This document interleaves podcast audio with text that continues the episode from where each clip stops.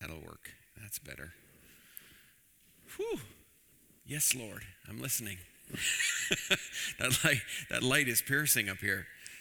Anyway, it's uh, awesome to, uh, what a great time of worship this morning. Amen? Let's just thank the Lord again for that.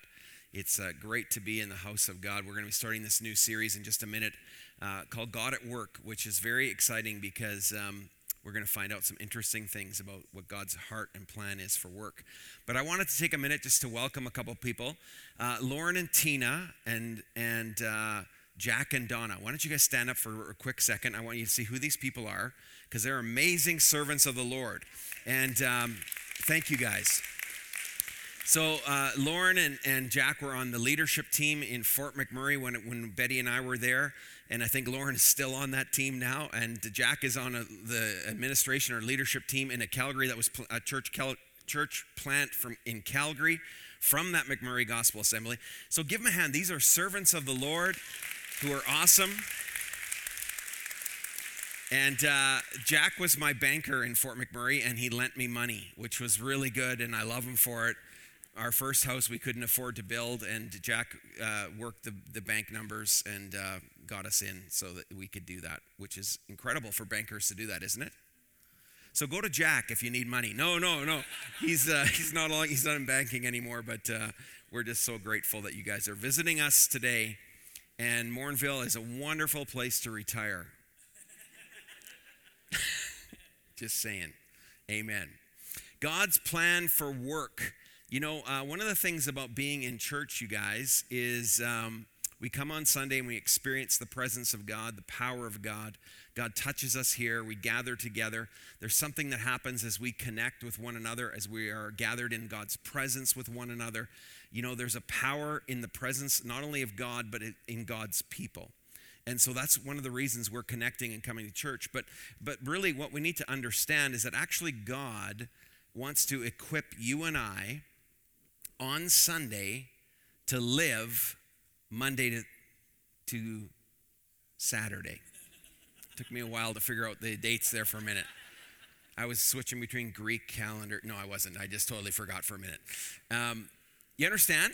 Really what you're being enabled to do here, what you're doing is you're being equipped by God in order to live throughout the week. And uh, so I thought about it for a while, and I, I did a little bit of research, just kind of wanted to look at your life in numbers. Your life in numbers. These are actually, uh, I, I pulled this all off, data off the internet. I checked them all out with my math abilities. So it's uh, it's uh, not really a large math ability, but it, it, they're accurate. So if you live to seventy-nine years old, that's twenty-eight thousand eight hundred thirty-five days of time. How is that time spent? So here's the first part. You are in bed for thirty-three years. twelve thousand forty-five days you live in bed. This is really super interesting. twenty-six years you're sleeping and seven years you're trying to fall asleep. Isn't that unbelievable? Wow. So here's the second one. Screen time. Uh, screen time is you're spending eleven years and four months or four thousand one hundred twenty-seven days in front of a screen. I'm so busy, Pastor, I don't have time to serve. Careful, little tongue. Here we go. Okay, eating. Four years and six months you spend eating. Yes, Lord. one thousand five hundred eighty-three days combined, twenty-four hour periods in eating, which is pretty exciting. Uh, it's why Jesus actually spent a lot of time, if you read the Gospels, he's eating a lot. Well, it makes sense now.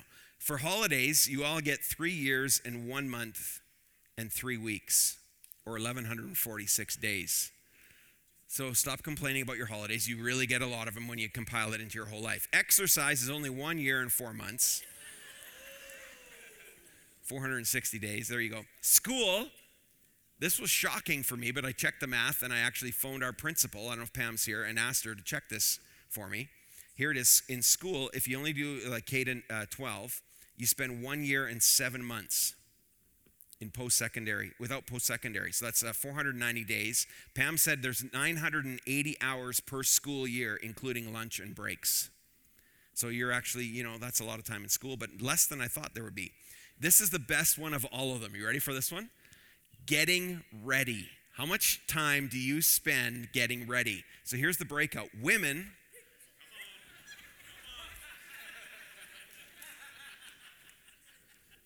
one hundred thirty-six days of your time, per, not per year, not per year. I'm available, or Namara's available for counseling afterwards, so it's good.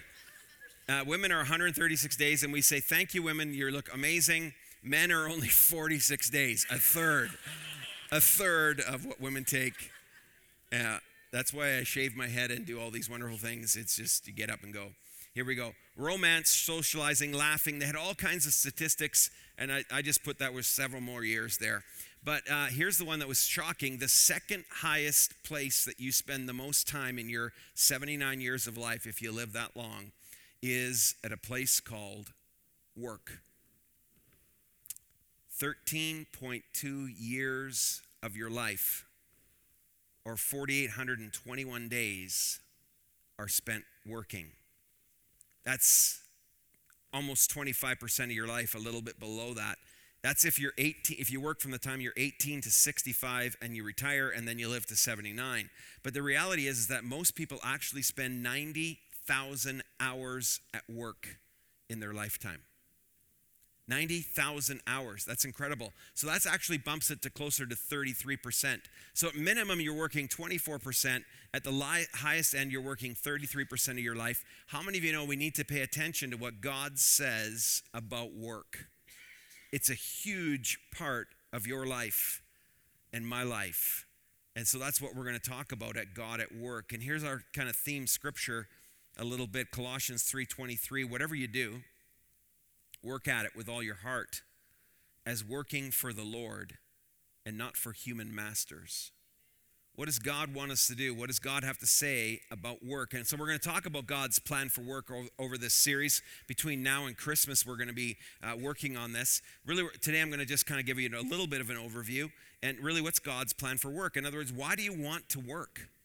And you're saying, well, I really don't want to. But you may change your mind. That is, you know, you need to work. You actually need to work to live a fulfilled life according to the scriptures. We'll get there in a minute.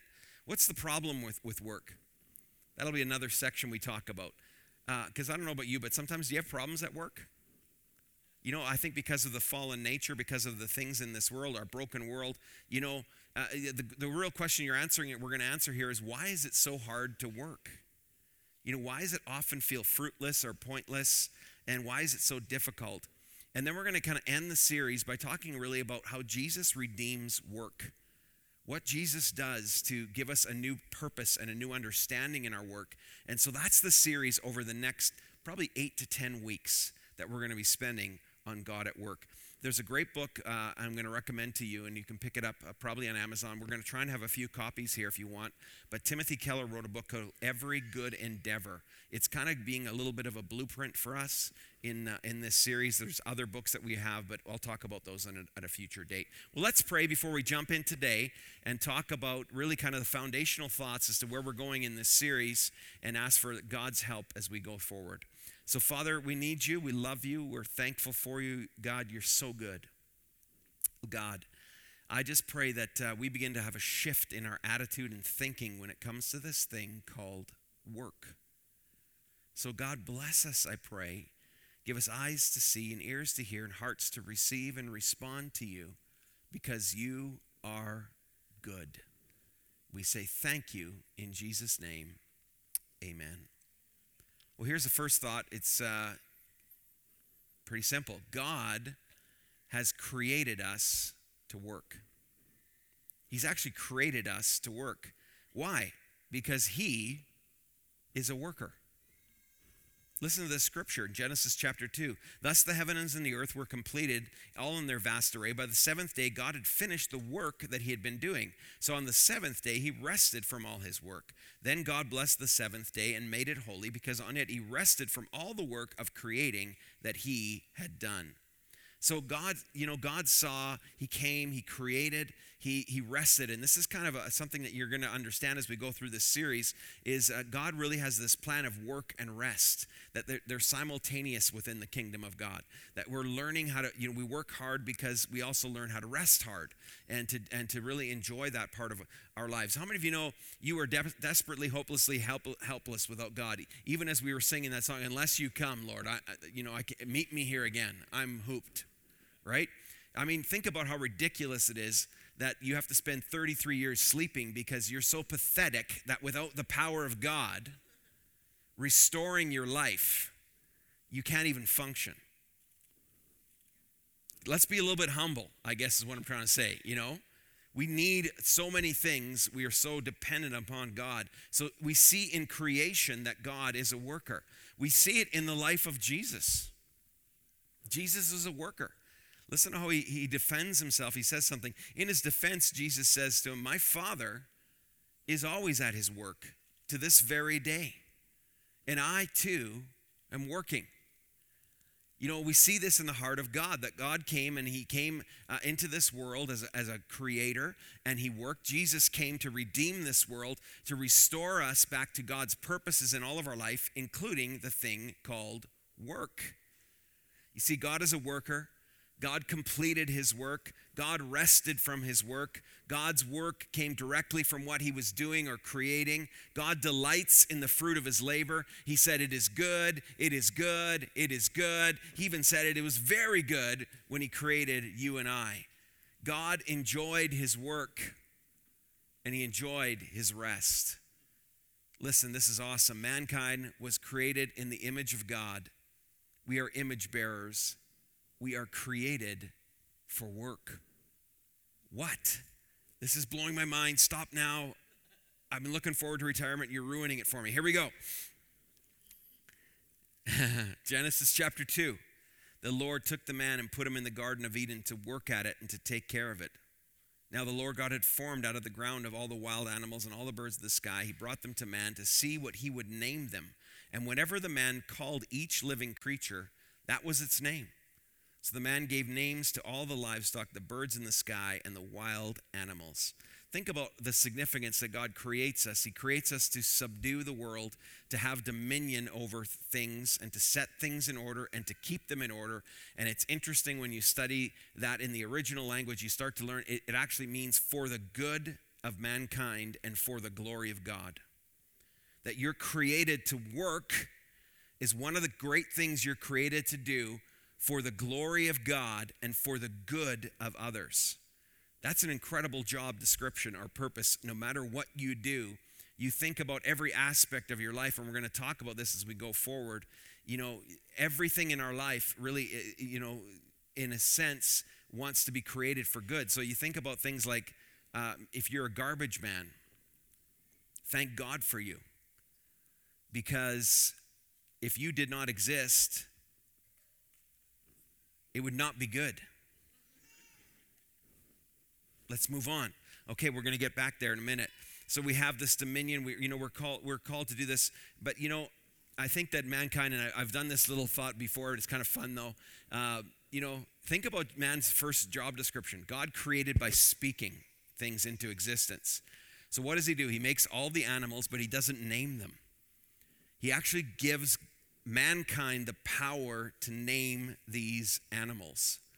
What a cool beginning. God is saying, I'm trying to get you to understand your creative purpose. I'm trying to get you to understand the power that you have even in your words.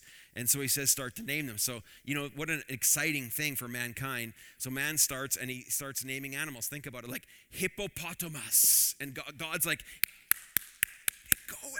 That's awesome, Adam. I never would have thought of that, hippopotamus. Like, I mean, he's so excited. You know, rhinoceros, yeah! That's God right alongside of Adam, just, you know, clap, elephant. Whoa, good to go, buddy. You know, but then it gets to be a long journey. So you start shortening the names. Cow, pig, dog. How many more animals we got here? Then he, then he's so exhausted, I think, that he, he can't figure it out, and he's like, he just starts naming them by what they do, you know. He's like, fly. I don't, I don't know. I, anteater. So before a fish became swim, God said, I've got to fix some things. And he said, go to sleep. I'm going to create a woman to help you. Come on, ladies.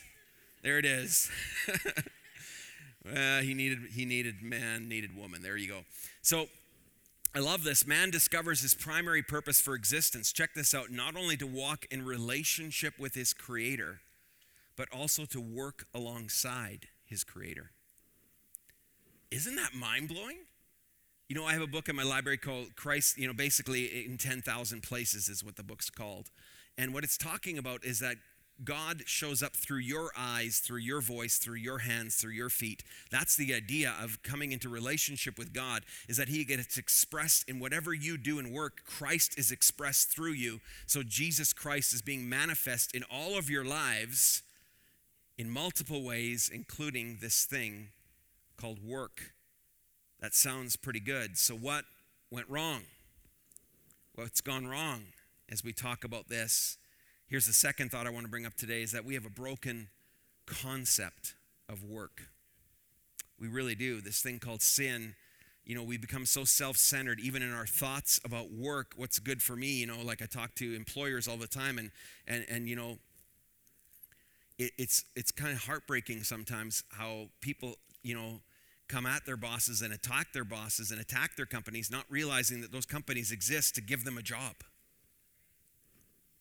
to have a better attitude about work, even as a worker. But sin, that curved inwardness that we talk about, is really in every single one of us, and so it's, it's warped our concept of work. Here's the first warping that I think we've seen, is we see work as a necessary evil, right? We see work as a necessary evil, but the truth is this, and this is shocking. Ready for this? Work was part of paradise. It was part of paradise. Before the fall of mankind, there was work. Blow your mind. Wow. I love this quote. Let me read it to you from Tim Quell, uh, Tim Keller. It says, work is as much a basic human need as food, beauty, rest, friendship, prayer, and sexuality. It is not simply medicine, but food for our souls. Without meaningful work, we sense significant inner loss and emptiness. People who are cut off from work because of physical or other reasons quickly discover how much they need work to thrive emotionally, physically, and spiritually. Amazing. You know, my dad's story is interesting. My dad uh, loved to work. He loved to work. He uh, was the oldest boy in his family, and he grew up on a farm. And uh, his dad died when he was fourteen, so he had to quit school. And he had to go to work. He had to go to work to, ra- to raise his brothers and sisters. He had to go to work for his, his mother's sake. That's what he had to do. But, you know, my dad, with little or no education, really was a brilliant man. And he became a foreman at uh, one of the companies in, and, uh, in fabrication and engineering. And he could calculate massive math issues in his head and, and design things for... Uh, that engineers would be like, how did you think of that? How did you come up with that? But that's just the gift that God had given him. He had that great ability. You know, and right up through his life, my dad just wanted to keep working. And uh, he had sickness issues. He dealt with cancer several times. And I remember, you know, we found out that he couldn't walk for a while, a season. And uh, his legs were completely blocked.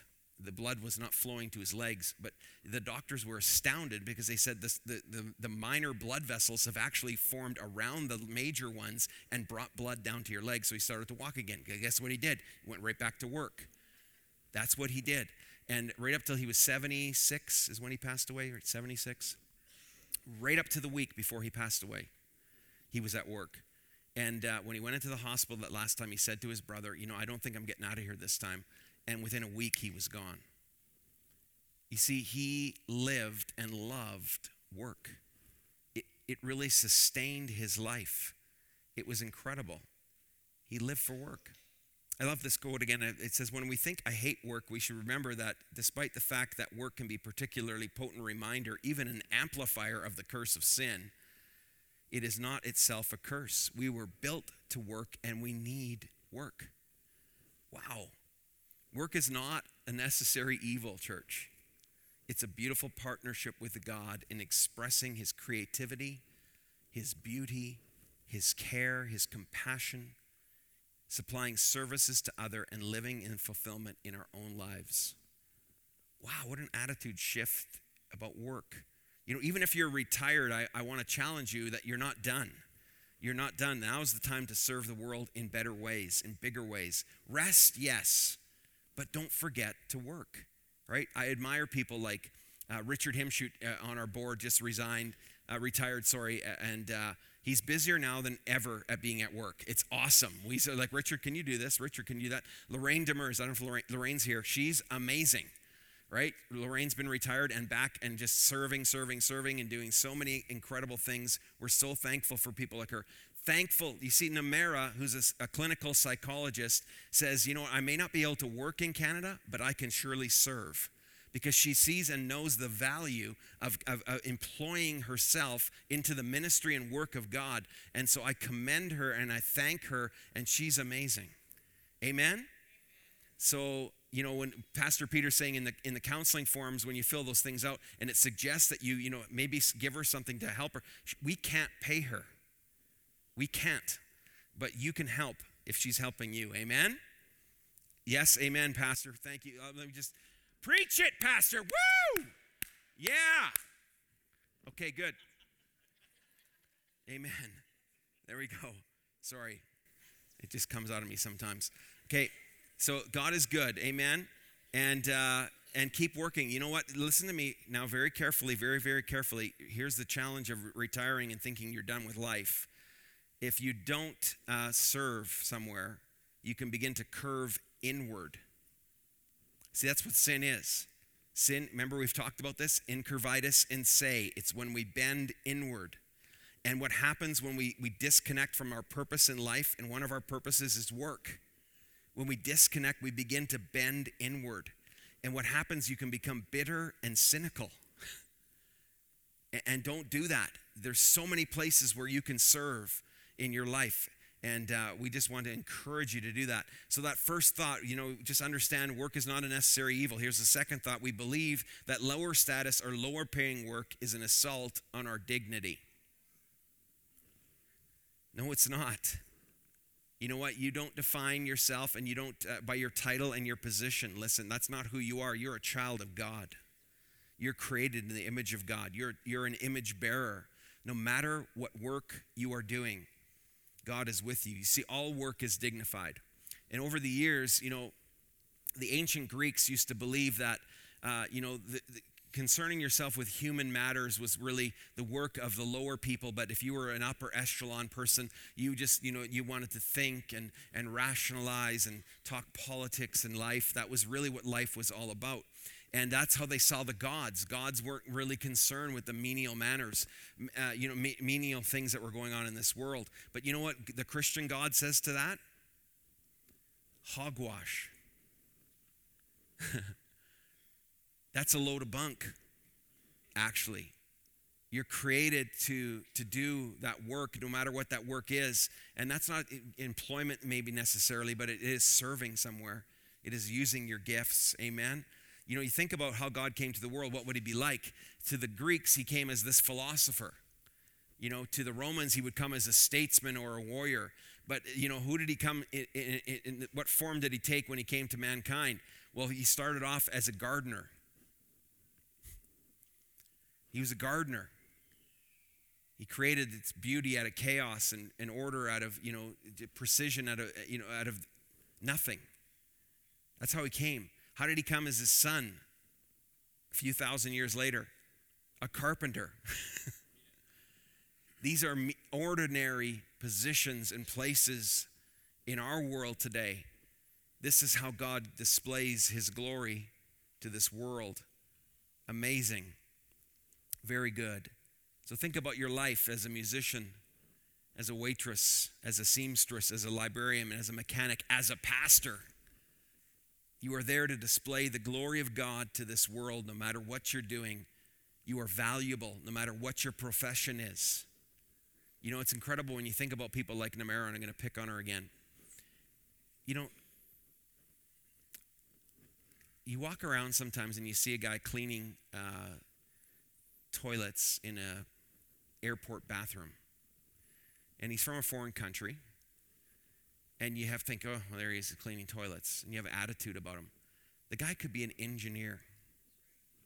He could be a doctor.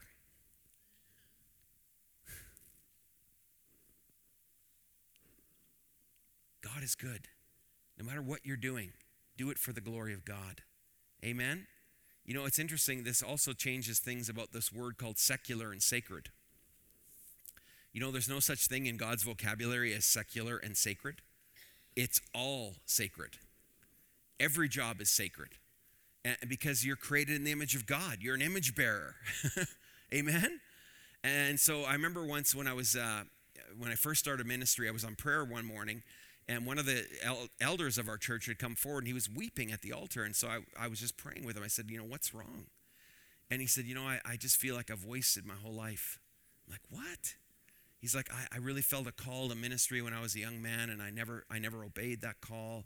And, uh, you know, here I am at the end of my life, and, and what have I done? And I'm like, what? This guy was like an amazing servant in our church. He was a very successful business person. He had sponsored people in missions, had supported the church for years. And, and you know what the problem was here? He grew up at a time when you were taught that if you really loved God, you would serve him as a pastor or a missionary.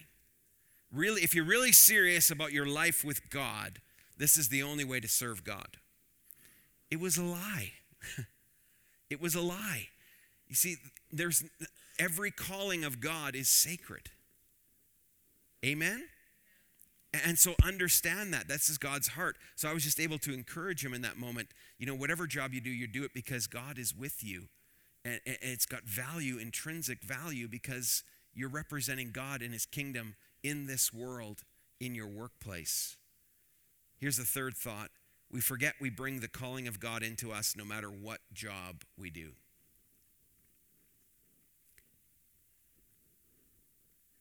My wife and I met with somebody the other week, and we're counseling them about something in their life. And I kind of got frustrated at a point, and I just said, listen, you, wherever you go, you bring God with you. Just go and do and be. You're awesome. You're incredible. Who you are will come out. You know, I was thinking about the song. We were praying about this. Uh, morning prayer is so awesome. God speaks to us as leaders so often in morning prayer, Monday, Tuesday, Wednesday, Thursday, and Tuesday night. If you're not part of a care group meeting, you can come Tuesday night at seven o'clock. For prayer. And uh, Pastor Rick said, embrace the place you're at. And it won't make sense out of the context, but it just struck me, wow, em- embrace the place that you're at. You know, and I thought about that when it comes to uh, to your job. And I, you know that song, Love the One You're With? That just started going through my head. So I looked it up, and it doesn't make any sense, the lyrics, but here they go. And there's there's a rose in a fisted glove, and an eagle flies with the dove. Okay, man. And if you can't be with the one you love, honey, love the one you're with. Woo! Love the one. And I thought about that for your job. If you can't be with the one you love, love the one you're with. Love the one you're with. While you're waiting for God to unfold some other grand plan that you think that you need to be connected to, love the one you're with. Love the one you're with. It's good. You see, your D N A, your God-wired D N A will come out of you whatever job you do. Love the job you're with because God is with there, with you there. Amen? Amen. So love the one you're with, church. You know, the Latin word, this is so cool. The Latin word vocare, it means to call, to call. And it's the root word of our word vocation. You are called into whatever you are doing.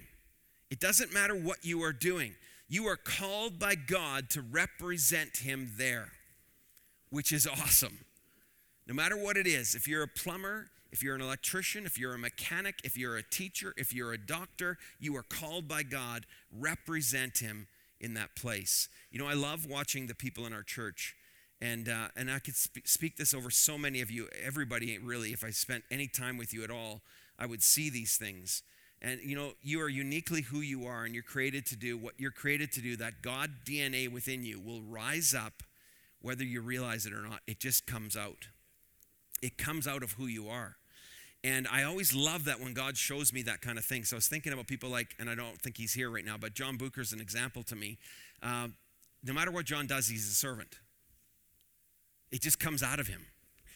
Right? Do you understand what I'm saying? Missus Agree, she is a pastor all the time. No, doesn't matter where she is. She's just loving people, encouraging people. It comes out of her all the time. She keeps serving that way. I think about uh, Pastor Liz, who's not here, who runs Higher Grounds. Uh, you know, Liz is like water that seeks the lowest point. She's unbelievable. She just loves to jump into people's chaos and disorder. I'm like, you're crazy, Liz. Okay. It's just who she is. It intrinsically, I, I I try to bend her all the time. Like, Liz, take care of yourself. We gotta go here. It's just who she is. It comes out of her. I think of peop, uh, people like my friend Todd, and uh, and uh, who's here right now, but I won't mention him, Todd Lane. Anyway, um, you know, Todd is an interesting guy to me. He's, uh, actually, I think he's doing some sales right now, so he's not here. I don't know if he's here, but um, whatever Todd does, it prospers.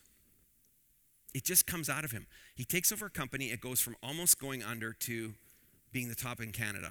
Like within within a couple, it just it, all the time, Todd's nature comes out. Do you understand? His God-wired D N A starts to come out of him, and he builds that way. I think of my friend Jason. He's the consummate entrepreneur. Constant. He, it doesn't matter where he is. Since I've known him, this guy was in my young adults group twenty-five years ago. And he lived the same way then as he does now. He would always see opportunity in things, and I'll make this work, and it doesn't matter if I have to spend everything. One day it's going to come forward, and I, I just believe this is one of the guys I know one day will be a millionaire, because that's who he is. It intrinsically comes out of him. It's hardwired into his D N A by God. Isn't that awesome? I think of my wife, Betty. It doesn't matter what my wife does. She loves people. It, it's just, it's hardwired into her D N A. She is kind. She is amazing. I, I blew it this morning, so I need to say some nice things. No, I'm just kidding. She really is awesome. And I, really, I could go through this in every single one. My brother Doug is unbelievable when it comes to running his companies.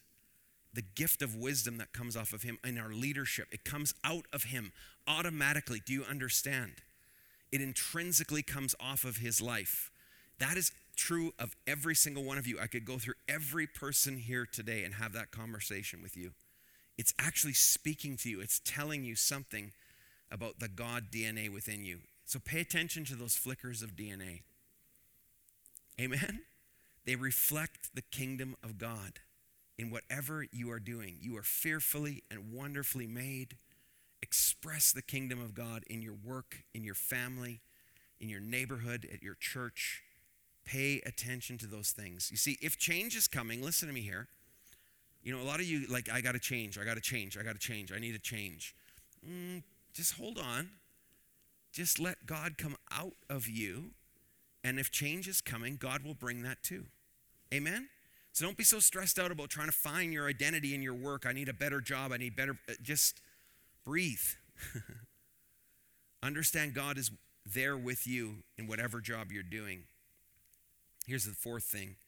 We believe that if we were in the right job, our job should give us ultimate fulfillment. You know, we often reflect that if I hate my job sometimes, I, may, I must be misplaced, or it's the confusion of the fallen nature that's taking over, that twists work. Maybe we're trying to find something that never ultimately will be fulfilled by work. Let's just talk about that for a minute. There's a story uh, about J R R Tolkien, J R R Tolkien. Who knows who that is? How, how many have ever read The Lord of the Rings or The Hobbit? The movies were better, sorry. I'm, I love I love books, but the movies were better. I, I'm not going to lie. I've read the books. They're good, but the movies were better. And you can't say that very often. But I want to tell you a little story about J R R. Tolkien that's very interesting. He was a contemporary with C S. Lewis. He actually he knew C S. Lewis very well. They hung out a lot.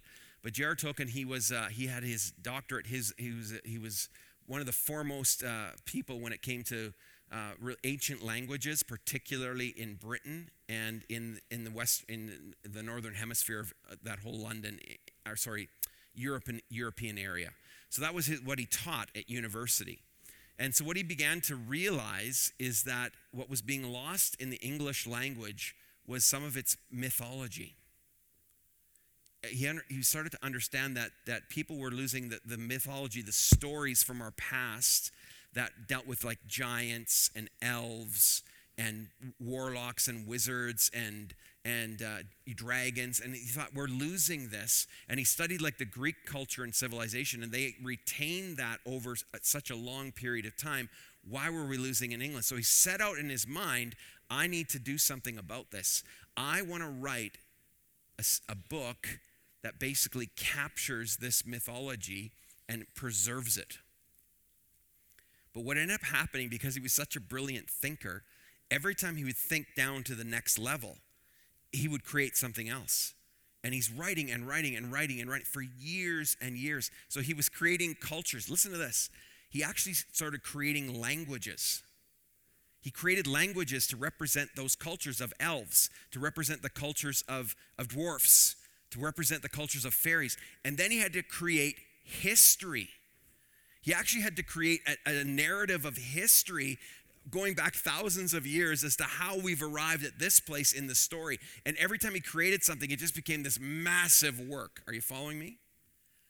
And he began to be discouraged. He was about fifty, fifty-two years old. And he began to think, I'm never going to finish my work. The Second World War hit, and England, of course, was plunged into the fury of that war. And he really became forlorn and like, oh my gosh, the vision I've had of this, of this creating this, this book, this work that captures the thoughts and imaginations is going to be lost forever. And then one day he had a dream, and he woke up and he wrote it down, and he actually wrote a story, a short story, which he published in uh, the Dublin Review. It was called Leaf by Niggle. Leaf by Niggle. And so it's interesting, the word niggle in the in the old uh, English means to work in a fiddling or ineffective way, to spend time unnecessarily on petty details. So the guy's name, the character's name is Niggle. And Niggle has the vision of a tree, this beautiful tree, and he's trying to paint it. He's a painter. And every time he sets brush to canvas, all he can do is focus on one leaf, because the leaf has captured him, and he's trying to get that brilliantly created so that he can create the rest of the tree. And he spends his life painting the leaf. And, and he gets interrupted all the time by people because he was a good heart, and so he'd go and serve people and help people. So he'd get away from his work, and then he'd come back to his work, and he'd repaint the leaf. Are you following me? And then finally, you know, in Old English, they talk about taking the long journey. The long journey in Old English referred to death. He knew that his long journey was coming soon, but he was so frustrated because all he could get done was this leaf. And every time he'd go back, he'd see the imperfections of the leaf, and he'd try to paint it again. The day came when the long journey happened for him, and he passed away, and they were cleaning out his house, and they found this one painting. It was beautiful, and so they took the painting, and they put it in the museum, and they called it Leaf by Niggle. And over the years, people would notice the leaf, how beautifully it was painted. But, you know, it was kind of this one leaf. What's the big deal? And so he was quickly being forgotten. But what was interesting is when Niggle was going on the long journey in his spirit, in the story, it tells about the train ride on the long journey. And he's coming up to his final destination, his heavenly destination. And as he's rounding the corner, he begins to hear a voice saying, Niggle, your life was a wasted failure. All these things that you did, they were for nothing. And it was kind of a, a condemning voice. But in the midst of it, there was another voice that was speaking and saying, no, Niggle, your life was not a failure. You helped so many people. You did so many things well.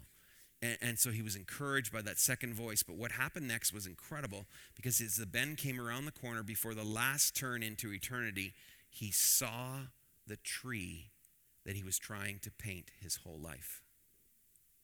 And there it was. Full bloom, all the leaves, and he could see the detail, and he could see the color, and he could see the vibrancy, and it was blowing in the wind as if it was worshiping God. It was incredible. And he realized that even though on earth he might be forgotten, in eternity what he had set his heart out to do, that vision from God that came to him from God, was going to be fully realized one day in eternity. You know, guys, listen, our work is not going to fulfill everything we need in this life. It's not going to be where we find our identity. Amen? We've got to always connect our purpose back to God. That's the heart of God. That's what God wants us to do.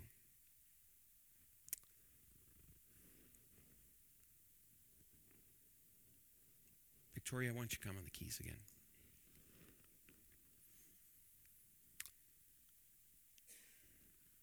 When I was working in Fort McMurray as a pastor, I uh, was at an a F C A conference in Red Deer, Alberta.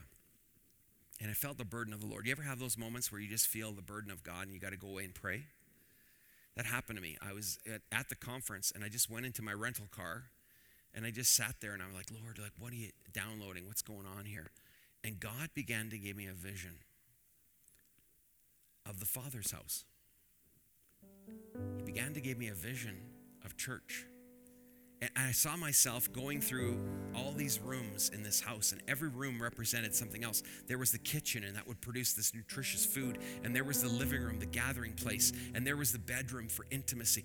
Everything represented. I'm writing this down furiously as I'm sitting in my car at an F C A conference. And I get a vision from God about the Father's house, and, and God lays on my heart that we're gonna t- I'm going to turn over broken churches to you, churches that you don't, you're not going to go and plant churches, but God, I'm going to turn over churches to you that are nearly dead, and you're going to take them back and revive them and bring them forward. And I'm writing this down. I'm like, wow, wow, wow, wow, wow. And here we are, you know, some twenty years later from that vision, twenty-five years almost. And we're just beginning to see what God saw. See, God wanted us to take churches that were struggling and, and take them and help them and grow them and see them prosper. You know, we've seen that in Bon Accord now. We started with six, and now there's well over one hundred people in our Bon Accord site.